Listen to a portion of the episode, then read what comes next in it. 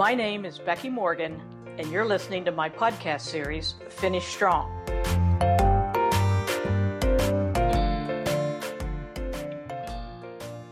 Over the last two years, I've had two different clients enjoy rapid growth. They were sucked in by the excitement of growth that they thought would never end. Unfortunately, in each case and for different reasons, that rapid growth did end. In one case, it plummeted. Not only was there not growth, sales began to fall. And in the other one, sales plateaued and growth stopped. The challenge here is that in both cases, the companies took several months to realize that this was not just a one month aberration, that in fact there was a real change going on in the market. And as a result, costs were much higher than they needed to be, inventories were upset, and then when they had to make changes, they had to make drastic changes rather than more smooth and graceful changes. So I encourage you to pay attention to changes.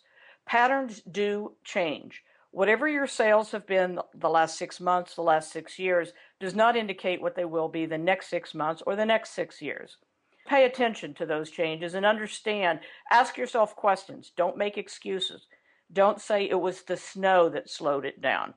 Don't say it was we brought on one new customer and that's why sales are taken off unless the math backs you up.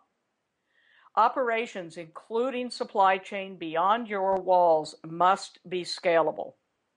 It's not enough to build your supply chain to support growth and then think you can turn it off like a faucet and turn it back on like a faucet all of your operations need to be scalable so that as sales go up or slow down, you can make adjustments in your entire supply chain to correlate with those. So, how will you do that? You need to set triggers to help you recognize whenever there's a significant change and adjust.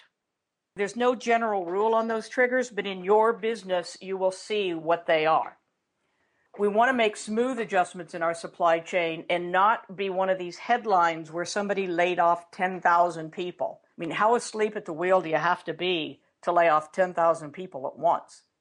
So we may not be able to predict, but let's be able to recognize the ebbs and flows of our market and let's be ready to scale up and scale down our operations so we still meet the needs of our clients, of our investors, and of our employees.